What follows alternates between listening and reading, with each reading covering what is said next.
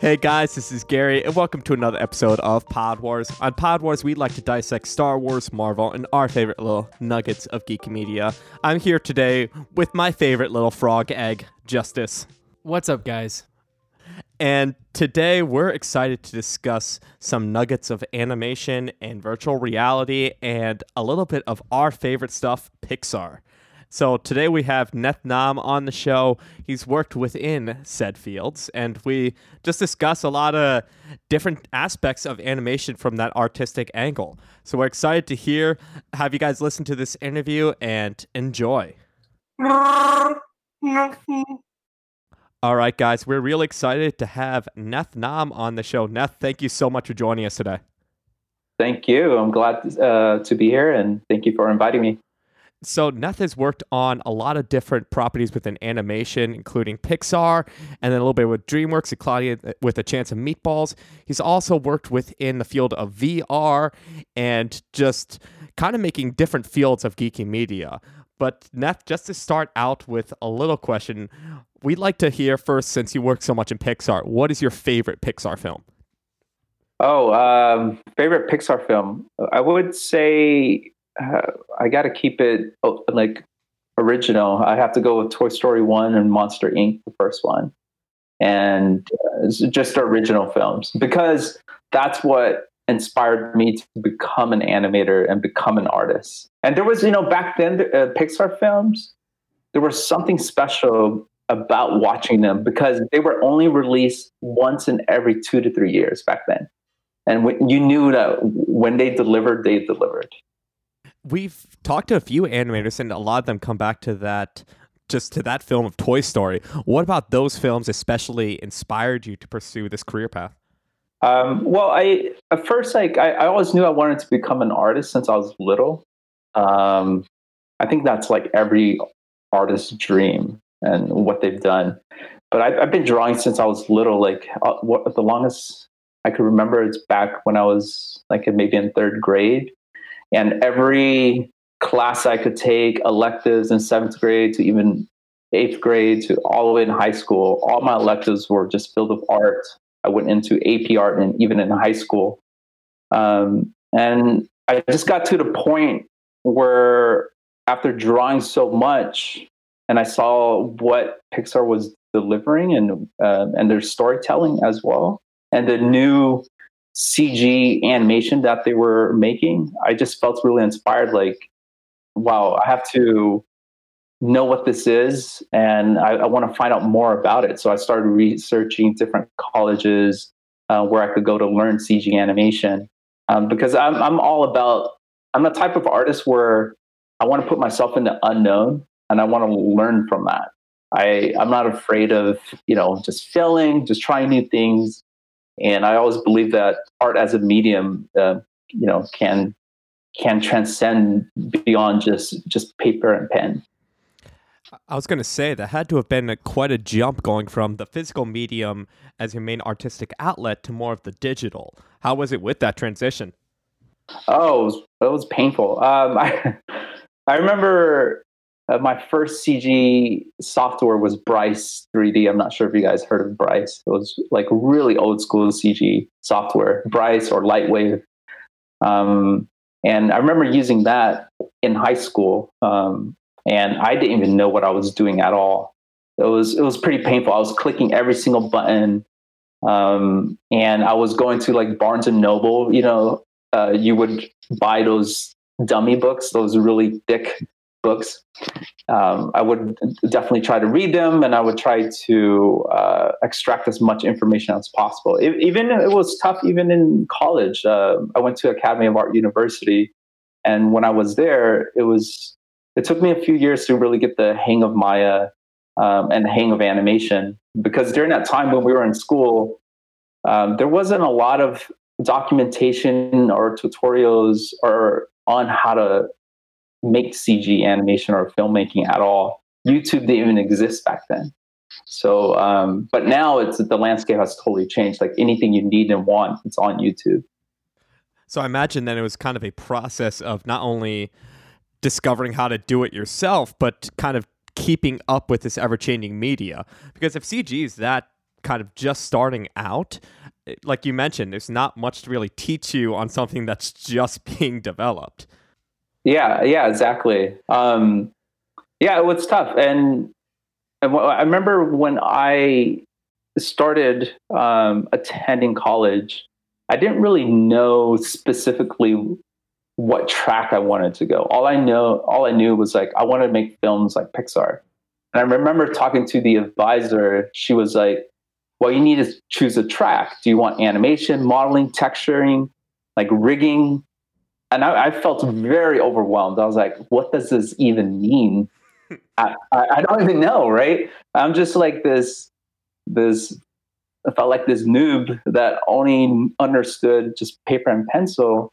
Um, but what I felt like my career really changed because of the roommates and friends I made at my dorms. Um, because those those friends that I made uh, I met and and became really best friends with, they're the ones that I, I think really pushed me to become an animator. And I saw them as great artists and great animators. I, so I kind of followed their path. So, take, taking it a step back a little bit, since this is a uh, a Star Wars podcast, um, we're we're interested in wanting to know. We always ask, what is your favorite Star Wars movie?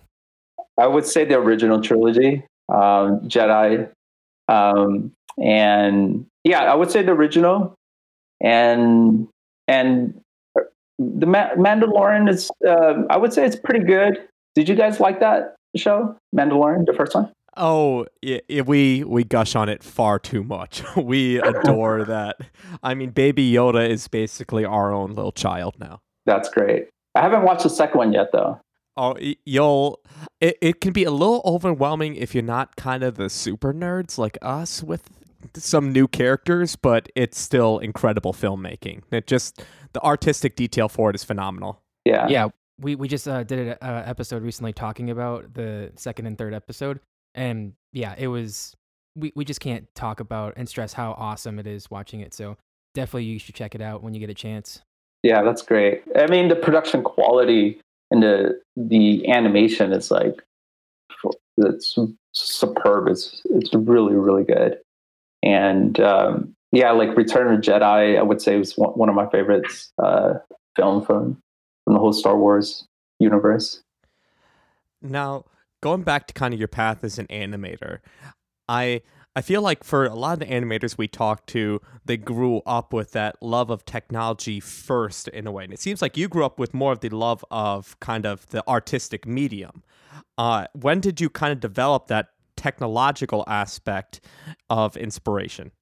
Oh, uh, much, much later. Much, much later. Um, yeah, mine was more of the the craftsmanship, the artistry. Um, I would say the technology came about when VR started happening, and that was VR started happening. I would say about nine years into my career as an animator. Um, I believe, um, and that's when I started to look look uh, deeply into uh, like game engines, real time, um, and and and started to really analyze and ask questions. Why aren't more animation studios using um, real time engines for their film? I don't know if you've seen the documentary of um, the behind the scenes for The Mandalorian, but Jon Favreau talks about using game engines for, I believe it's the um, the volume, the, the, volume. Well, but doesn't he talk about also using like it for uh, the two Animal Book or Jungle Book, and then uh, Lion King. King. Yes, yeah, the, and yeah, the the volume is is something that they do at ILM and Lucas Art uh, as well, and they uh, and they use real time engine. They're also using um, Unreal to capture. So what the volume is is they project um, basically like a, a matte painting or a CG environment background where you don't have to wait until post production anymore. It's live, it's right there. You could put the actor uh, in front of the uh, the volume um, to to capture everything in real time, and so you could see what's going to look like in the final product rather than shooting in a green screen, um, rotoscoping in or erasing things out. which is kind of a, a natural extension of some of your real time work and VR work, which we're going to get to later. But let's discuss because we're huge Pixar fans. We'd love to hear kind of what led you towards Disney and Pixar from that initial inspiration and kind of your experiences working with them.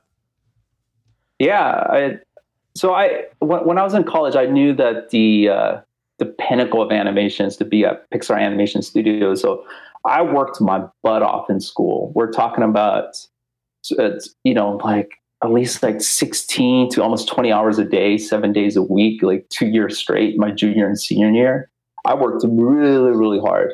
And I remember applying, applying for the Pixar inter- internship and I got rejected. I was totally, totally bummed out. But luckily, I applied to Disney at the same time, um, and Disney opened their doors for me. Um, so I went to work at Disney. Even when I was working at Disney, I was still applying to Pixar every year. And when I went to Sony, I still was applying to Pixar every year. When I went to Rhythm Hues, I was still applying to Pixar. And the crazy thing was that I got rejected every single year from Pixar. And and then what the reason why they accepted me is because they saw they were actually paying attention. It's really uh, fabulous. Is that every year they were actually seeing my progression as an animator. So finally, after like four years of applying every single year, they're like, dude, we have to give them a shot.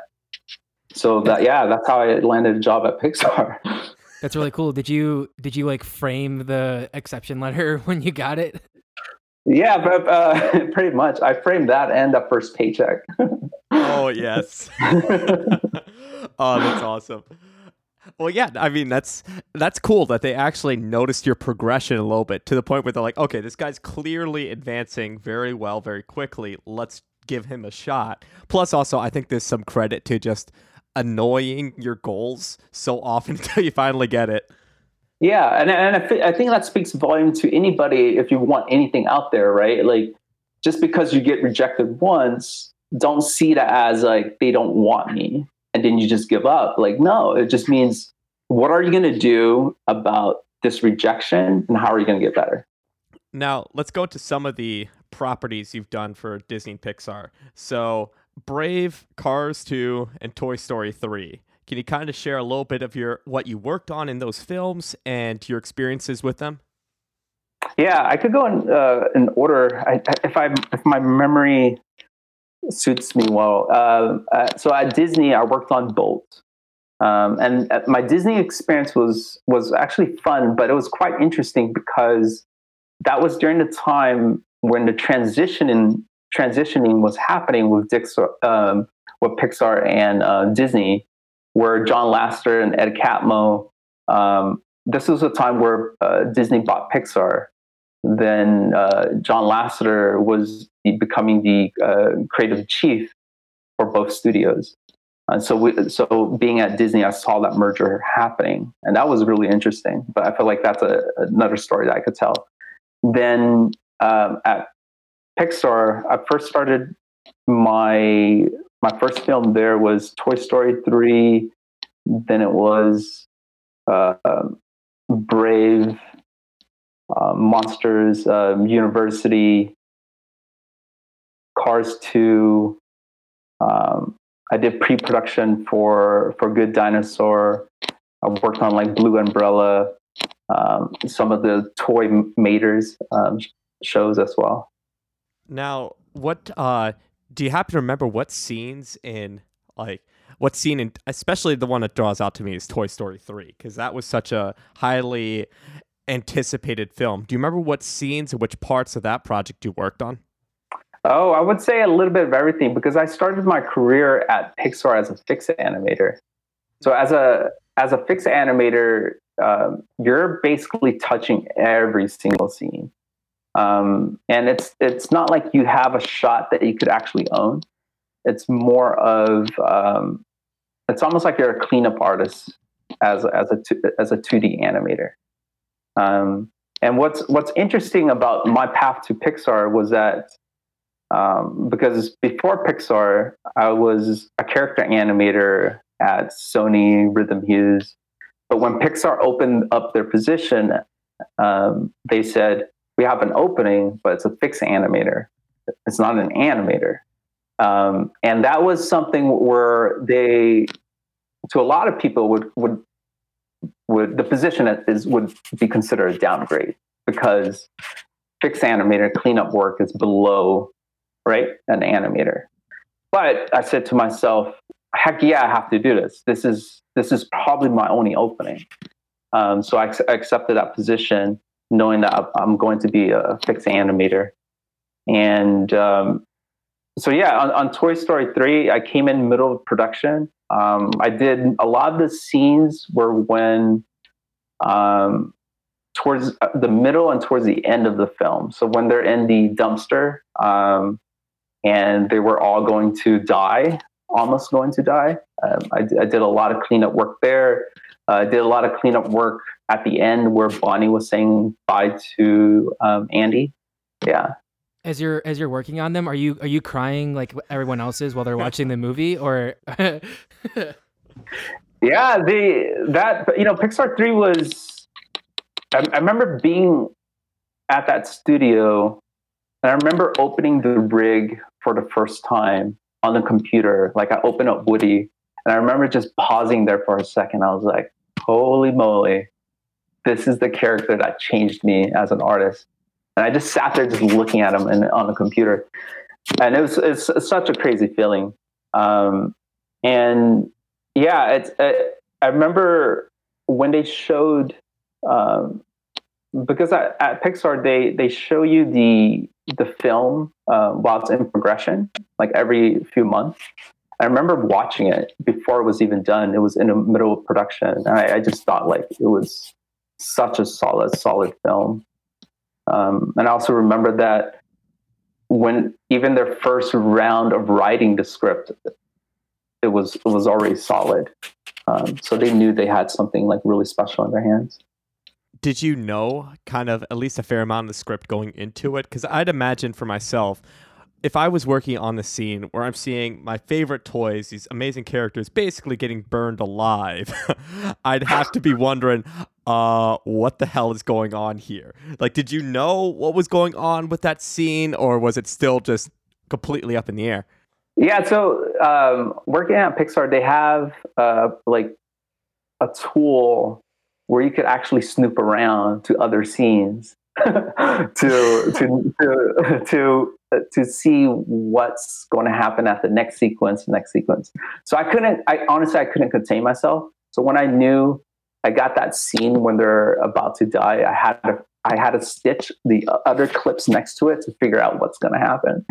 oh yeah, there's no way you could just watch that and be like, okay, this is going to be a thing I'm going to work on for a few months. That's okay. That's not going to wreck me emotionally.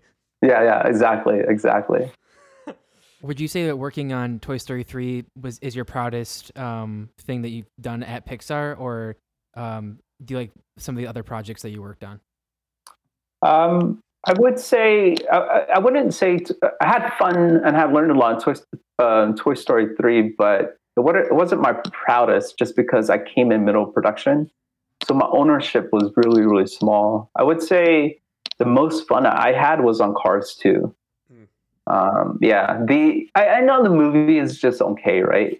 And everyone knows that. But the but why it was so much fun and I was really proud of my work there. It's because of the leadership and managers I had, and also just the crew that was around me. Um, they just made it super super fun. And I feel like that's kind of what Cars 2 or heck the whole Cars series is kind of about because nobody watches Cars expecting Citizen Kane.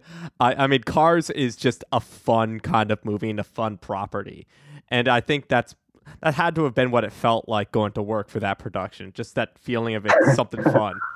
Yeah, pretty much. They uh, for the, uh, one of the most memorable moments was when they they took us out to the racing tracks and we spent a whole day at the racing track and it was so much fun so we they took like uh, all the animators to the racing track they we took a we had like a driving course uh, we had an instructor telling us how to drive a, a race car properly. So we we got to drive and and uh, I think like it was like an Audi.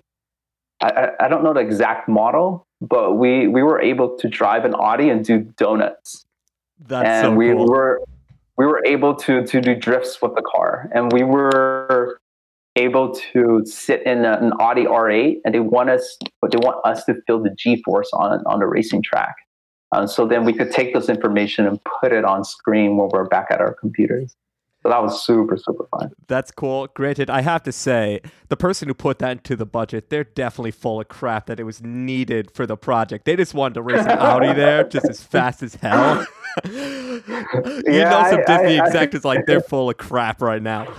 uh, I, I, I pretty much like I don't know if it really helped me that much on the actual film, but it did made made me enjoy the experience of making the film more.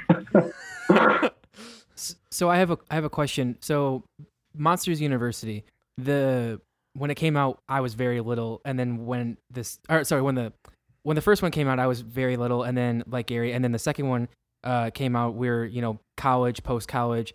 Um, what was the mindset going in? Were you guys thinking like we're making this movie for these kids that grew up seeing the first one, or just like trying to make sure that everyone can enjoy it?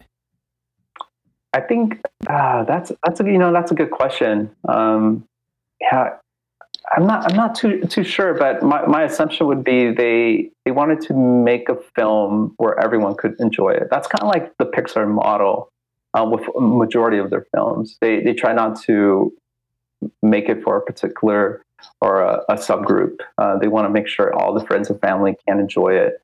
Um, and it's kind of true, like you don't with uh, Mon- uh, Monsters University. You don't really need to see the first one to really understand the second one.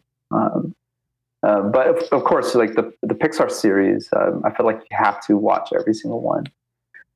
Um, but but yeah, it's um, that that that film was super super challenging because like every crowd animation that you see on there that was I either either touched it um, or our team touched it. it. It was ridiculous because you know it's on college campus, so it's there's a lot of side characters.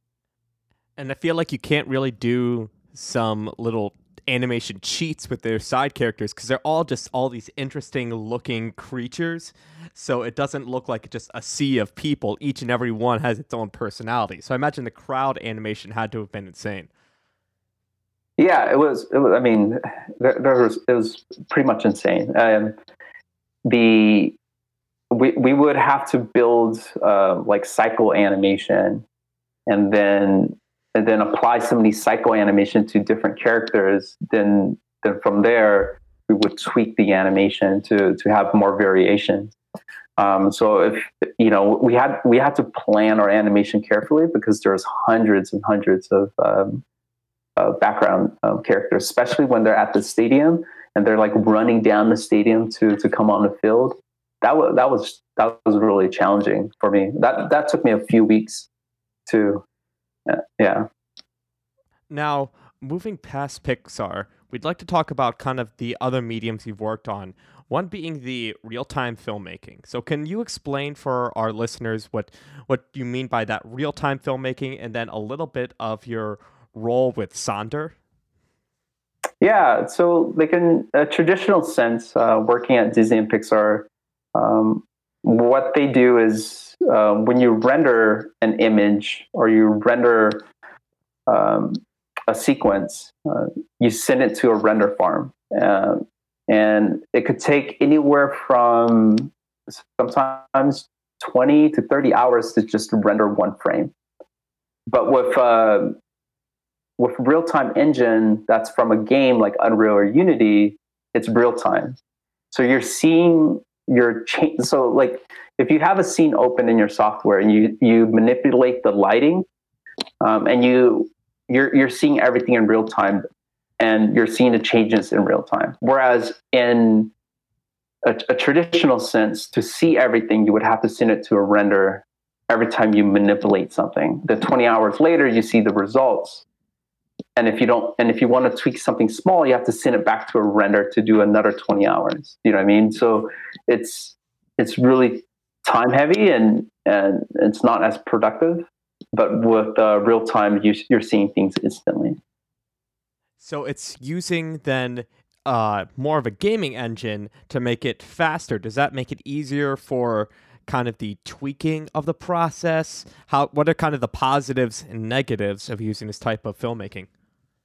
Yeah, the positive sense is that uh, with real time, um, it's it's much faster for a director uh, like myself or others to to sit in a meeting room and to say, actually make this light red or this light blue? Can you move the camera? Let's move the lighting over here. I don't like this set. Let's move it over here. So you you could start tweaking on the fly um, without shooting it to the render farm. So it's much much faster. Of course, there's a con to a game engine. Uh, I would say right now.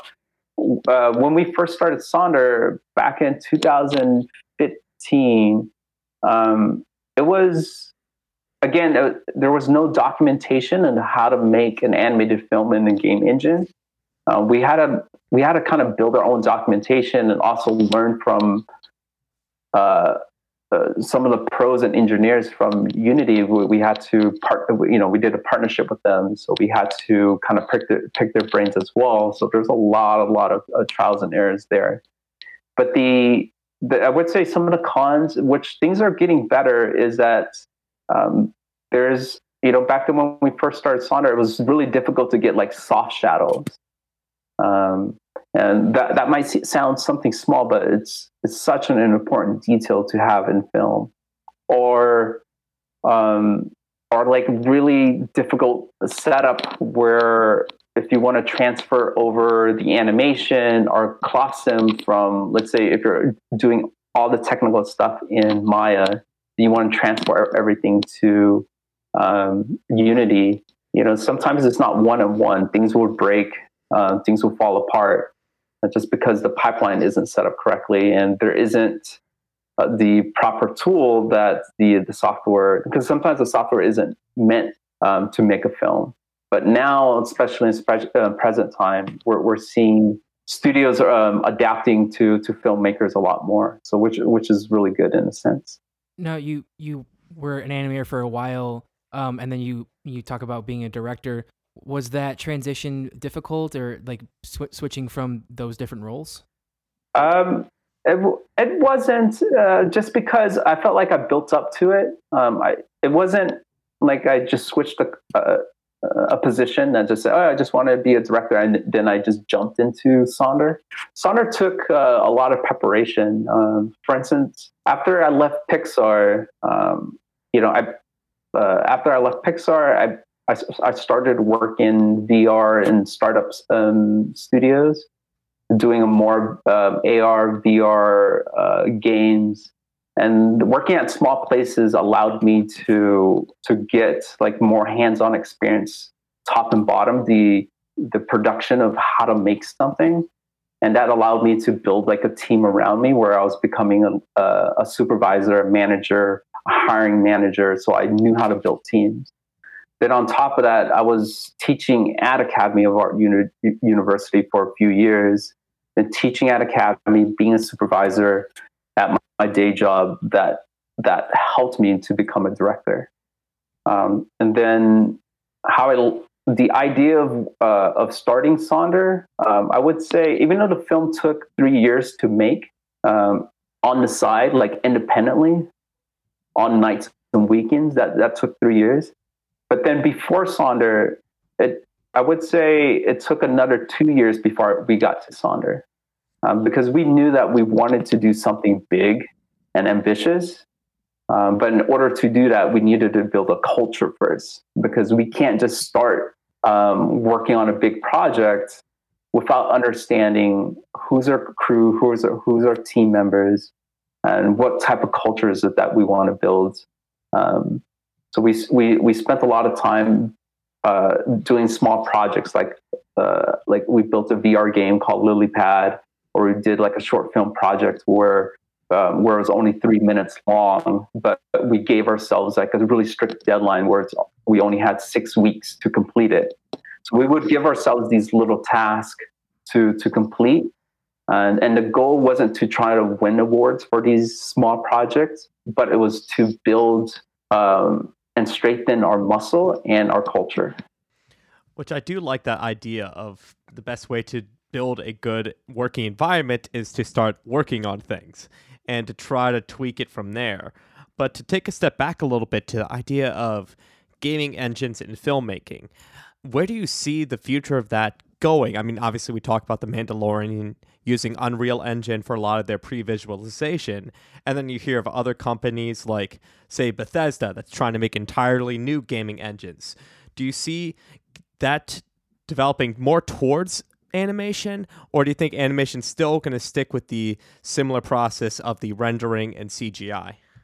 Uh, yeah, that's a great question, and I think I think it's going to be both.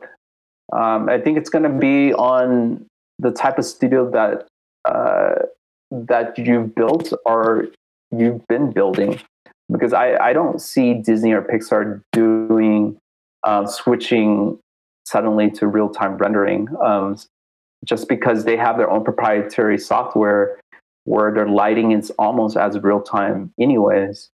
Um, and they have a, a set way of working. Um, but studios like Disney and Pixar, they they are as a as like um, they they have their own research department as well, so they are looking into real time um, engines and rendering.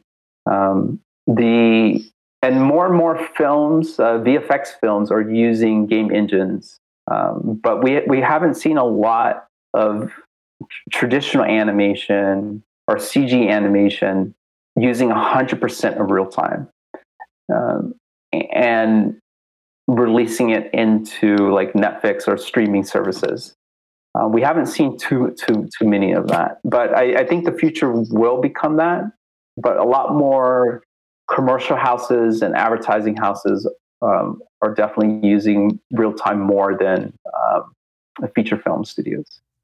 Now, moving away from the uh, kind of the real time and animation, you mentioned a lot with VR and you worked with Oculus Story Studios as well. Can you explain your experience with VR and kind of how that kind of portrays more of your new art, how you use VR as an artistic media. Yeah, at, I, uh, at Oculus Story Studio, I worked on Lost. Lost was their first VR experience, and the I remember when they call, brought me on to that project, they said, "Oh, you know, we're not going to release it. This is more for internal use only, um, and it's for us to just get, the, you know, into the swing of things." And I was like, okay, but I'm gonna still bust my butt off of this and make it as the best I could, you know, it could be. And I remember when they pitched me the story, um, it, w- it was crazy. I had, I think, I animated over like four thousand frames in less than two weeks. so I, that that was crazy, and that that was tough, right?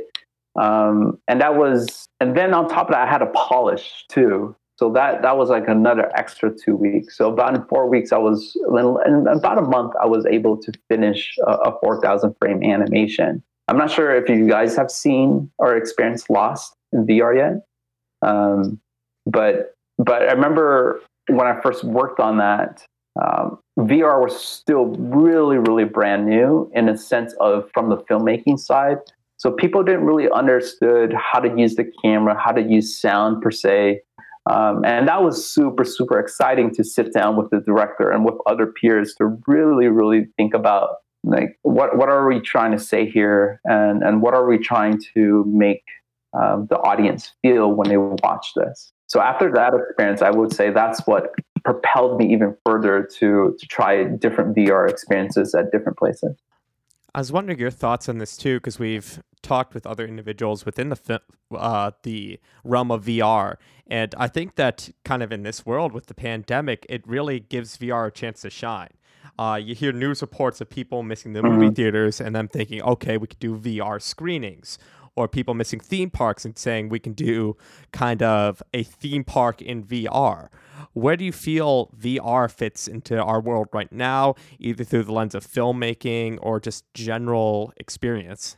Yeah, I, would say at when VR, um, when Facebook at the well at the early stages of VR, um, there was a lot more filmmaking startups that were trying to to put filmmaking into VR. Now you don't see them as much. For instance, Oculus Story Studio isn't around, and a few a few other handfuls of, of films, uh, um, VR film studios. They're they're not around either. So, uh, what we're seeing now in VR is that especially with the Quest 2. I'm not sure, do you guys own a Quest, an Oculus Quest? I'm thinking about getting one for Christmas, but uh, no, not yet. It's you, you, guys should get it. It's to to me, it's it's it's one of the best VR experience I've had so far. Um, it's just because there's no cord. It's much lighter. The the resolution and the pixel density is much much better than the first gen.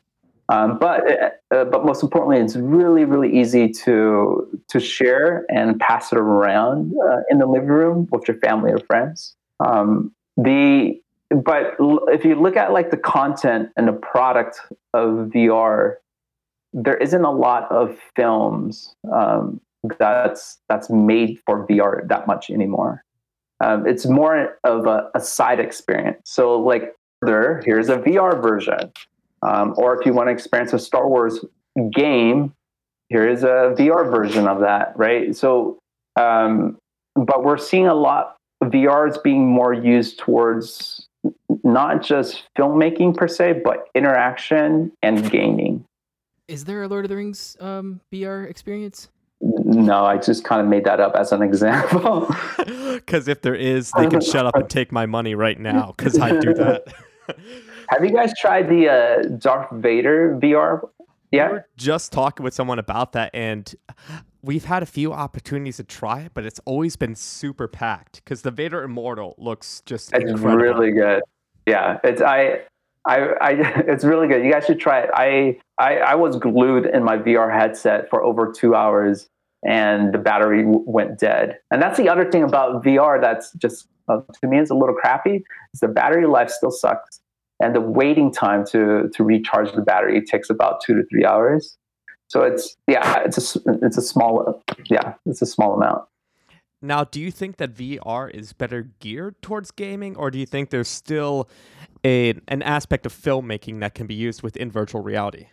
I think there's there's still room for uh, filmmaking to to excel in VR. Um, I think I think as long as the technology keeps getting better, well, I'll, I'll say this: is the uh, when I had a VR headset and I was with my friends and family um, on a vacation trip, I remember bringing out my Quest and I passed it uh, after trying a VR experience. I passed it around, and these these are like average Joe people. They're not technologists or nerds like us, right? So they don't know anything about VR. And it's their first time trying it everybody, over 90% of the people had a really tough time, like understanding VR or even even the retention of trying it for the second time was very low.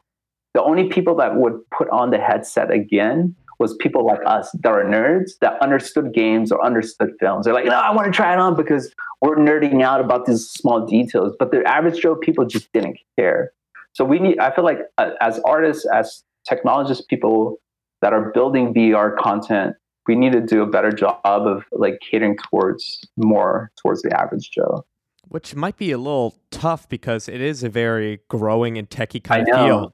So the techie exactly. and nerdy people are drawn to it, which is why things like Vader Immortal or different like we we've done in the past more of the Spider-Man Homecoming VR experience, and that was incredible. Like as Spider-Man jumping off of buildings, but where do you think VR could or what ways could VR kind of break into more of this popular realm into kind of the average, maybe not the mega nerd type of individual? Um, I mean, like Beat Saber is freaking awesome. It's so simple, but trying to VR, I would say that's the that's one of the first games that a lot of a lot of people like. I think it's one of the most popular games in VR right now, right? As in skill wise. which is interesting because it's such a simple game compared to some of the other experiences. You got ones like uh, Superhot VR, which is just like this crazy pause motion shooter game, and then all the Star Mm-hmm. Wars ones that are these immense world building.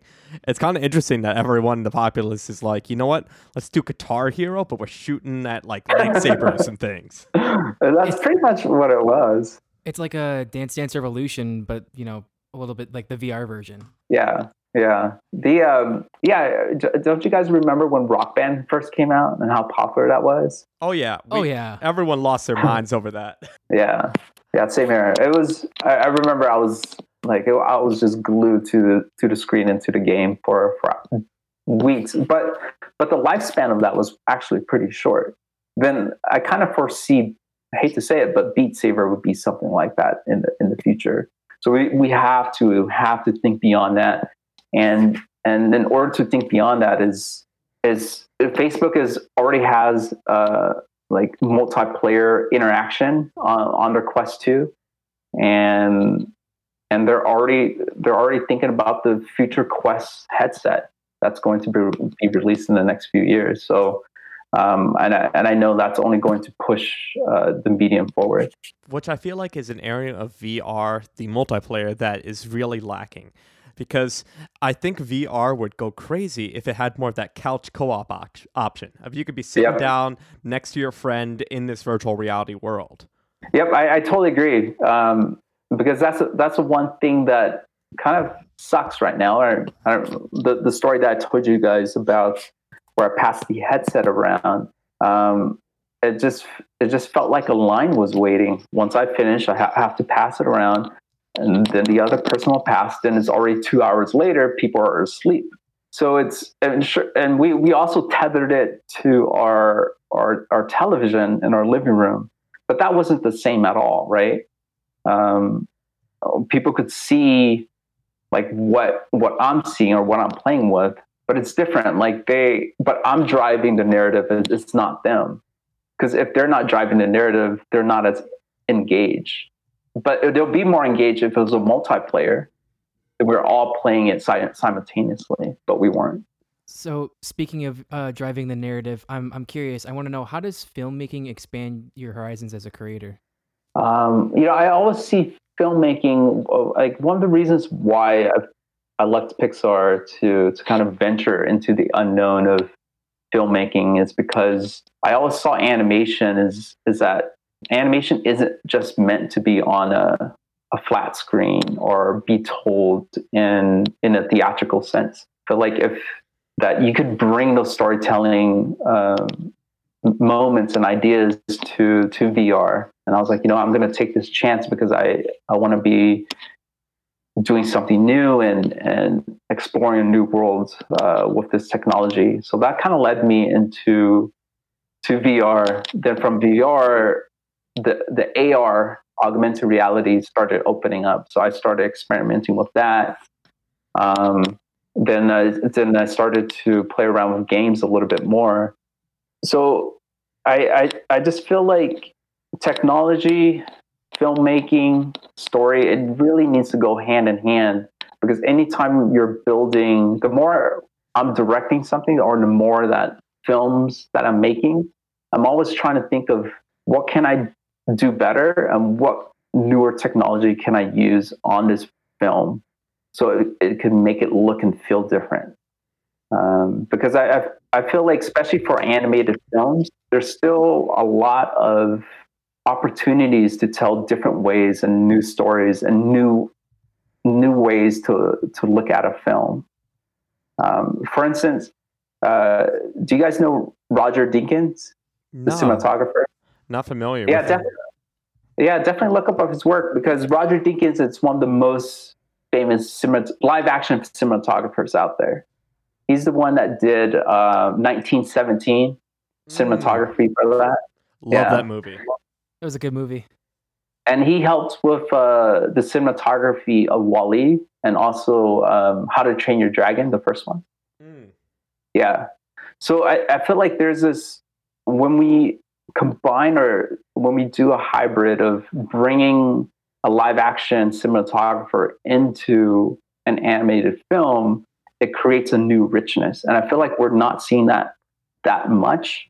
But when it does happen, it makes the film like extra special. That's why the first 20 minutes of WALL-E, you're like, wow, this is really good. That if you pay attention to the camera move and the cinematography, that's all Roger Deakins. And the the cinematography also of, of How You Train Your Dragon, like it's all because of Roger Deakins.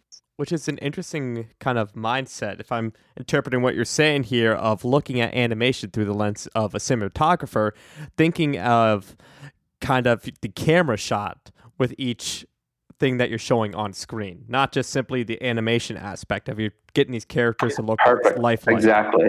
Exactly. Exactly. And there's So there's- if go ahead I was gonna say, so if you had the opportunity to do something in animation, VR, filmmaking, or gaming, what what would you, would you do? Or you try doing like a, a combination of all of it? Like if someone gave you just like as much money, go make something. What what would you try doing? Um, I don't. I don't know if I would do something in VR. Um, if I if I do something in VR, I, I think I would do a game. I, I wouldn't try to make a film in VR. Um, and but if if I had some money, I would make. I think I would make an animated film that's like Game of Thrones. Something something that's more drama heavy, but it's also some a little bit of twist of fantasy and and some darkness in there. That's what I would do. And we don't You have heard it that. here- You heard it here first on Pod Wars. When that comes out, everyone's gonna come back and listen to this when you create this uh, awesome TV show. but you're right. I mean they've ventured into it a little bit with kind of the like westernized anime of castlevania and some of the stuff on netflix but it's not super out there.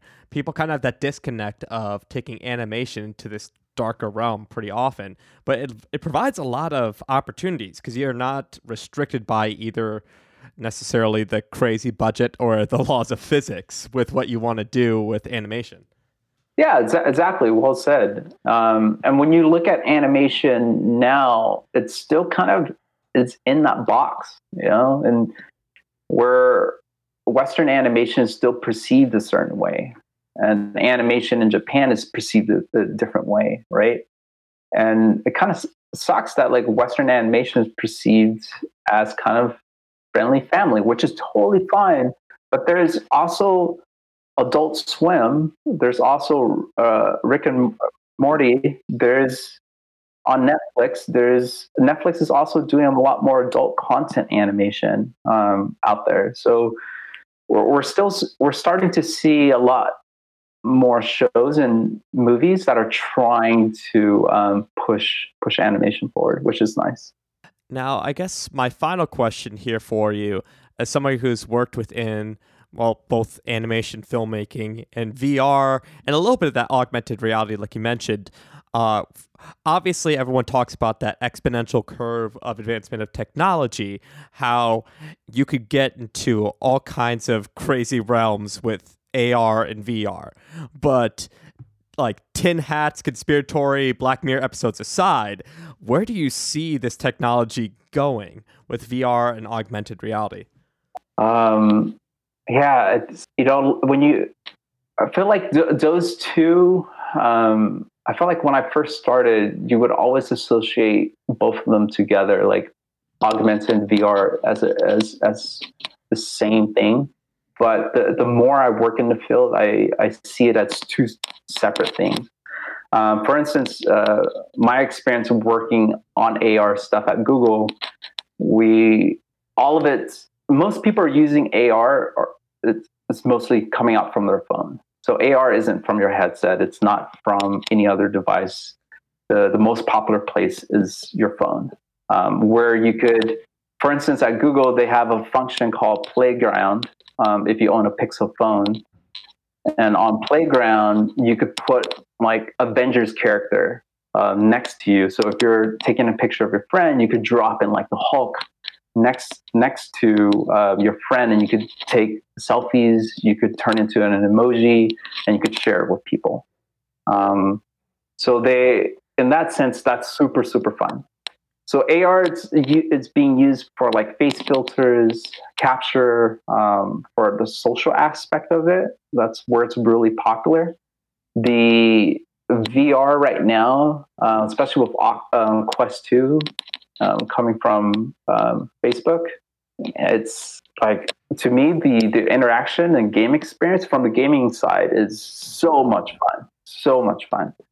Filmmaking side of in VR, I wouldn't say eh, I'm not too excited about that, but uh, I, th- I, think it's only going to get better from here.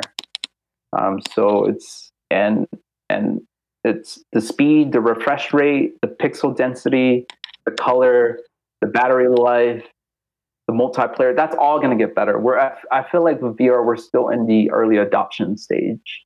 Yeah, there definitely seems to be a lot to, a lot of room to grow both economically, technologically, and artistically with VR and AR. But a lot of exciting yeah. possibilities with it. But we'd just like to thank you again, Neth, for coming on the show and sharing a little bit of your experience with our listeners. Yeah, no, thank you. Thank you for having me. Appreciate it. Uh, now, where can our listeners go to kind of find out more about your works or a little bit more about you in general? Yeah, I, w- I would say if you you could find a lot of my work and a little bit about me on my website. It's at nethnom.com. So that's N E T H N O M.com. And you could also watch um, the animated short film that I made um, called Sonder. That's on the website. Um, and also be on a lookout because um, I'm currently writing a feature animated film script um, that should hopefully be picked up and maybe out there maybe in the next few years. Hey, that's awesome. Yeah. And like usual, everyone, you can get in touch with us at Podwars Podcast on Twitter and ask Podwars Podcast at gmail.com and have a great week.